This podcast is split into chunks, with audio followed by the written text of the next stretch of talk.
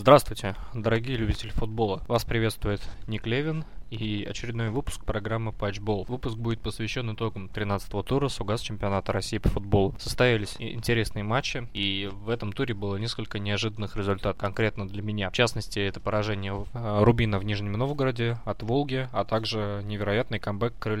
А всем казалось, что Ростов должен выигрывать этот матч. Однако не тут-то было, и Крылья Совет увезли таки три очка из Ростова. А также меня удивил разгром пермского Амкара в Москве. Локомотив выиграл 4-0, там просто катком прошлись по обороне обороне Пермяков. А, и э, мои поздравления и мой мега респект э, Леониду Кучуку, главному тренеру футбольного клуба «Локомотив». Ну что, начнем, пожалуй. Первая номинация это гол тура. А в этой номинации безоговорочно побеждает Халк. Отметился суперским голом с правой ноги в ворота московского ЦСКА. Благодаря этому голу «Зенит» э, упрочил свое преимущество над армейцами в этой игре и оторвался еще больше в Сугас чемпионате России от ближайших конкурентов «Локомотива» и «Спартака», державших синхронно синхронной победы Локомотив, как я вам напомню и повторюсь, одержал победу над футбольным клубом Амкар дома, а Спартак оказался сильнее Анжи в Махачкале при жутких погодных условиях, э, несмотря ни на что. Ну что, э, второе место в этой номинации занял Кабальера из Крылья Советов, который забил хороший гол. Этот гол стал первым голом Крылья Советов в этом матче, он сравнял счет и Таким образом, этот гол психологически в чем-то надломил футбольный клуб Ростов, и в завершении гол Крыльев Советов в добавленное время стал логическим завершением данного факта. Однако в этом туре дико не повезло нескольким командам. Во-первых, дико не повезло Кубани, а, в частности, их наломило первое удаление. Это очевидная грубость Хубулова против полузащитника сборной России Игоря Денисова. А второй эпизод с пенальти, который был заработан Александром Кокориным. Комментировать данный эпизод я не буду, так как я сам не знаю, был ли пенальти или нет. Э, довольно спорная ситуация. И в-третьих, было невезение армейцев. А ЦСКА не везло просто жутко. Начиная с отсутствия в этом матче Игоря Кенфеева, вратаря сборной России, у которого обнаружили жидкость в колени. Я вас призываю послушать выпуск Оверсайт э, моей авторской программы. И в частности, в первом официальном выпуске я рассуждаю об кризисе, который возник у ЦСКА. Перейдем к следующей номинации. Это комбинация тура. Классная комбинация удалась футболистам Нижегородской Волги, благодаря чему э, нападающий Волги Даниленко успешно открыл счет счет э, в игре с казанским Рубином. А, там была красивая передача пяткой, которую замкнул Даниленко. Однако необходимо отметить тот факт, что в этом матче стояло знаменательное событие. С пенальти промахнулся игрок Рубина Биброс Надха, который отличается железобетонными нервами и с пенальти никогда не промахивается и всегда ре реализует. Следующая номинация это сейф тура. В этой номинации мне бы хотелось отметить некоторые вратарские подвиги. В частности, это подвиги Сергея Чепчугова в игре «Зенит ЦСКА», когда Сергей Чепчугов со всех сил пытался помешать игрокам «Зенита» отличиться. В частности, отметим его сейф после удара со штрафного Халка. И отметим также несколько эпизодов, когда в игру включался визави Чепчугова Юрий Ладыгин, который все еще больше укореняется в качестве основного голкипера «Зенита». Также в этом туре хотелось бы отметить а, вратаря «Спартака» Сергея Писякова, Пескова, а русский Вальдес, как его называют после игры с Анжи, когда парень заигрался и чуть ли не подарил Анжи гол. Однако не спешите вешать всех собак на него. А Сергей Писяков очень перспективный молодой парень, и будущее, безусловно, за ним. А так как Сергей Писяков, а именно Сергей Писяков, является самым лучшим голкипером в чемпионате России сейчас. Так как у Писякова 6 из 13 матчей сухих. Сухих. Артак сейчас в очень неплохих кондициях и делит вторую и третью строчку с московским локомотивом. Также в этой номинации хотелось бы отметить э, голкипер Крылья Советов Веремко, игра которого во многом помогла Крылья Советам выиграть этот матч э, и психологически оказаться более сильнее, чем Ростов. А следующая номинация а, это промах тура. В этой номинации хотелось бы отметить прежде всего нападающего футбольного клуба Анжи Никиту Бурмистрова, который не попал по пустым воротам а, с расстояния нескольких метров. Также здесь выделяется другой игрок Анжи, это Лосина Трауре. Ивуарийский нападающему тоже не повезло. Ивуарийскому нападающему также не повезло, а, когда он не ожидал, что Сергей Писяков, вратарь Спартака, подарит ему эту возможность забить гол. Следующий человек и кандидат а, в штат невезунчиков это Ахмед Муса. Вот тут человеку действительно не повезло. Сначала этот человек не реализует опасный момент, а выход один на один, не смог переиграть Ладыгина. Затем Муса не смог забить и был награжден ласковым эпитетом Мусенька от Геннадия Орлова.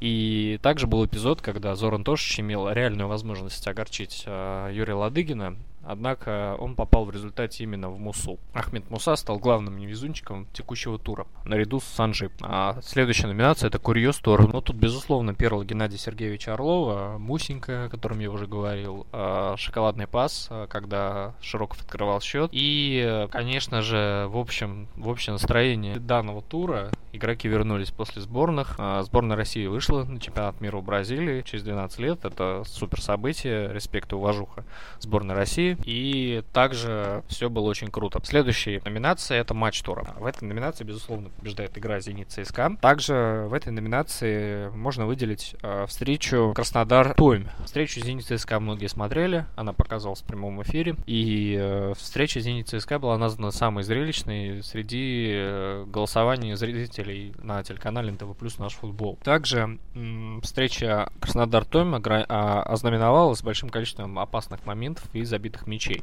В частности, Краснодар очень активно атаковал и добился успеха в поединке с Томи. На Томи было, честно говоря, жалко смотреть. И теперь у нас супер матч ожидается в следующем туре ЦСКА Краснодар. То есть поединок за Лигу Чемпионов, за Лигу Европы. И кто же займет эту позицию, будет известно после этой встречи. Останется, э, укоренится ли Краснодар на этой позиции. И ЦСКА сейчас в крайне не сложной ситуации. Им сейчас надо догонять Зенит, Локомотив, Спартак и бороться с Динамо и Краснодаром. В общем, я вас призываю послушать проект Оверсайд. Там все подробно рассказано. Не поленитесь, там всего 5 минут. ну что, следующая номинация это характер тура. Тут, безусловно, игроки Крыльев Советов и команда Крыльев Советов, которая смогла на выезде а, в Ростове одержать победу и переломить ход этой игры и в концовке добиться победы со счетом 2-1. А, также а, в этом туре хотелось бы выделить номинацию удаления тура. Это, безусловно, Давид Сараев, который умудрился получить красную карточку за 20 секунд. В подобном случае красную карточку получил игрок Эрера вчера в матче Порту-Зенит. А, когда Эррера сначала свалил на Халке, затем, ну, получил желтую карточку заслуженную, потом выбежал из стенки довольно рано и получил вторую желтую карточку и был удален. Это было самое быстрое удаление в Лиге Чемпионов, а удаление Цараева стало самым быстрым удалением а, в чемпионате России. Также весьма анекдотичный эпизод, о чем я уже рассказывал в проекте Чао Кальча, это, безусловно, падение Лосина Труре в штрафной Спартака когда в матче Анжи Спартак он потянул за собой защитника Спартака. Я не помню, честно, кто это был. По-моему, это был Паршевлюк. А, вы сравните, да, габарит физический. Большой парень Троуре, который в два раза больше, чем Паршевлюк, и в два раза больше, чем я. И Паршевлюк, который средних размеров, а, метр семьдесят ростом и где-то 60 килограмм весом. Ну так, усредненно. Я могу ошибаться, безусловно. И Троуре, естественно, падает э, в штрафной, э, тянет за собой Паршевлюка и говорит, поставьте пенальти. Ну, естественно, судья не соглашается с данным вердиктом, и пенальти никакого не было было. Э, подобная тенденция очень часто в европейском футболе, я отвлекусь, пожалуй, как э, в Лиге Чемпионов памятный эпизод, когда Балатели потянул за собой защитника Аякса, в результате чего Милан сравнял счет и был поставлен на 11-метровый. Поэтому, впрочем, мы отвлеклись, э, и давайте перейдем к символической сборной тура. Сегодня символическую сборную тура тренирует Леонид Викторович Кучук,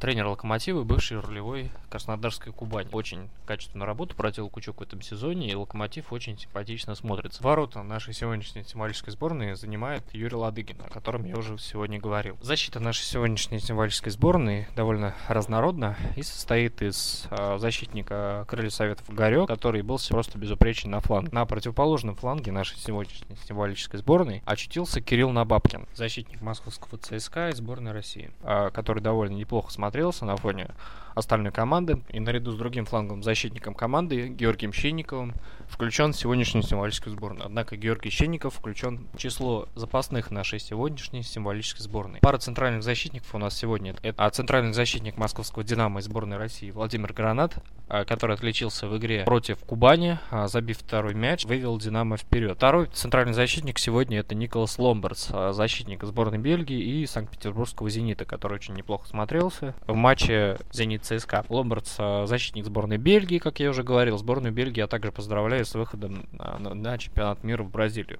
2014 года. Сборный полузащитник нашей сегодняшней символической сборной это Роман Широк, лидер сборной России и человек высший с капитанской повязкой сборной России в матче с Азербайджаном, автор единственного гола в Баку, а человек, который забил э, ЦСКА э, в Санкт-Петербурге, э, один из лидеров «Зенита» сегодня. А Роман Широков показал очень хорошую игру, забил очень классный по исполнительскому мастерству гол. А, и тройка атакующих полузащитников у нас сегодня это Жуазиню из Краснодара, Ари из Краснодара и Андрей Коряк. Оба краснодарских бразильца показали очень классную и содержательную игру, участвовали в атакующих комбинациях своей команды и помогли команде держать победу над Томио с весьма неожиданным крупным счетом. Андрей Коряка очень хорошо действовал и помогал осуществлять атакующие действия Нижегородской Волги и помог ей добиться победы в Волжском дерби против Рубина со счетом 2-1. Пара нападающих у нас сегодня это Даниленко из Волги и э, Кевин Курани из московского «Динамо». Даниленко вышел в первом же матче за Нижегородскую Волгу и отличился. Очень классное достижение. Кевин Курани забил с пенальти, пенальти заработал Александр Кокорин, другой игрок Динамо из сборной России. Курани э, очень хорошо вошел в игру, очень неплохо взаимодействовал и сейчас довольно неплохо выглядит в составе Динамо. Резервным вратарем нашей сегодняшней символической сборной становится Сергей Веремко, голкипер сборной Беларуси и Крыльев Совет. Уверенная игра Веремко очень помогла Крыльям Советам добиться победы против футбольного клуба Ростов на их поле. А второй человек, который вошел в нашу сегодняшнюю символическую сборную, как я уже говорил, это Георгий Щенин защитника, фланговый защитник ЦСКА из сборной России. А, следующий игрок это Юрий Годинский, это опорный полузащитник футбольного клуба Краснодар, очень неплохо смотревшийся в матче с Томи, показывающий очень качественную игру. Следующий человек это Андрей Аршавин, атакующий полузащитник футбольного клуба Зенита, человек, который отдал голевую передачу на Халка, а человек, который заново раскрывается в Зените, человек, которого поверили и Аршавин сейчас очень неплохо смотрится в «Зените». А, ну и завершающий игрок нашей сегодняшней символической сборной это нападающий футбольного клуба «Динамо» и сборной России Александр Кокурин. Александр Кокурин заработал пенальти в игре «Динамо Кубань». Этот пенальти потом реализовал Кевин Курани, о чем я уже говорил. Однако эпизод с пенальти был довольно спорен. И что было в итоге, я сказать не могу. Контакт был, да, безусловно. А дальше уже на усмотрение арбитра. Арбитром данной игры был Сергей Лапочкин. Так что вот такая вот сегодня символическая сборная. Довольно разнородная, довольно неоднозначная в чем-то. И в общем, за сим прошу откланяться. На сегодня патчбол завершен. А, всем спасибо. Болейте за российский футбол. Еще раз поздравляю сборную России с выходом на чемпионат мира в Бразилии 2014 года. Также желаю удачи ЦСКА сегодня с Манчестер Сити в Лиге Чемпионов, хоть и болею за Спартак. Однако мы все болеем за российский футбол и делаем общее дело. Всем пока.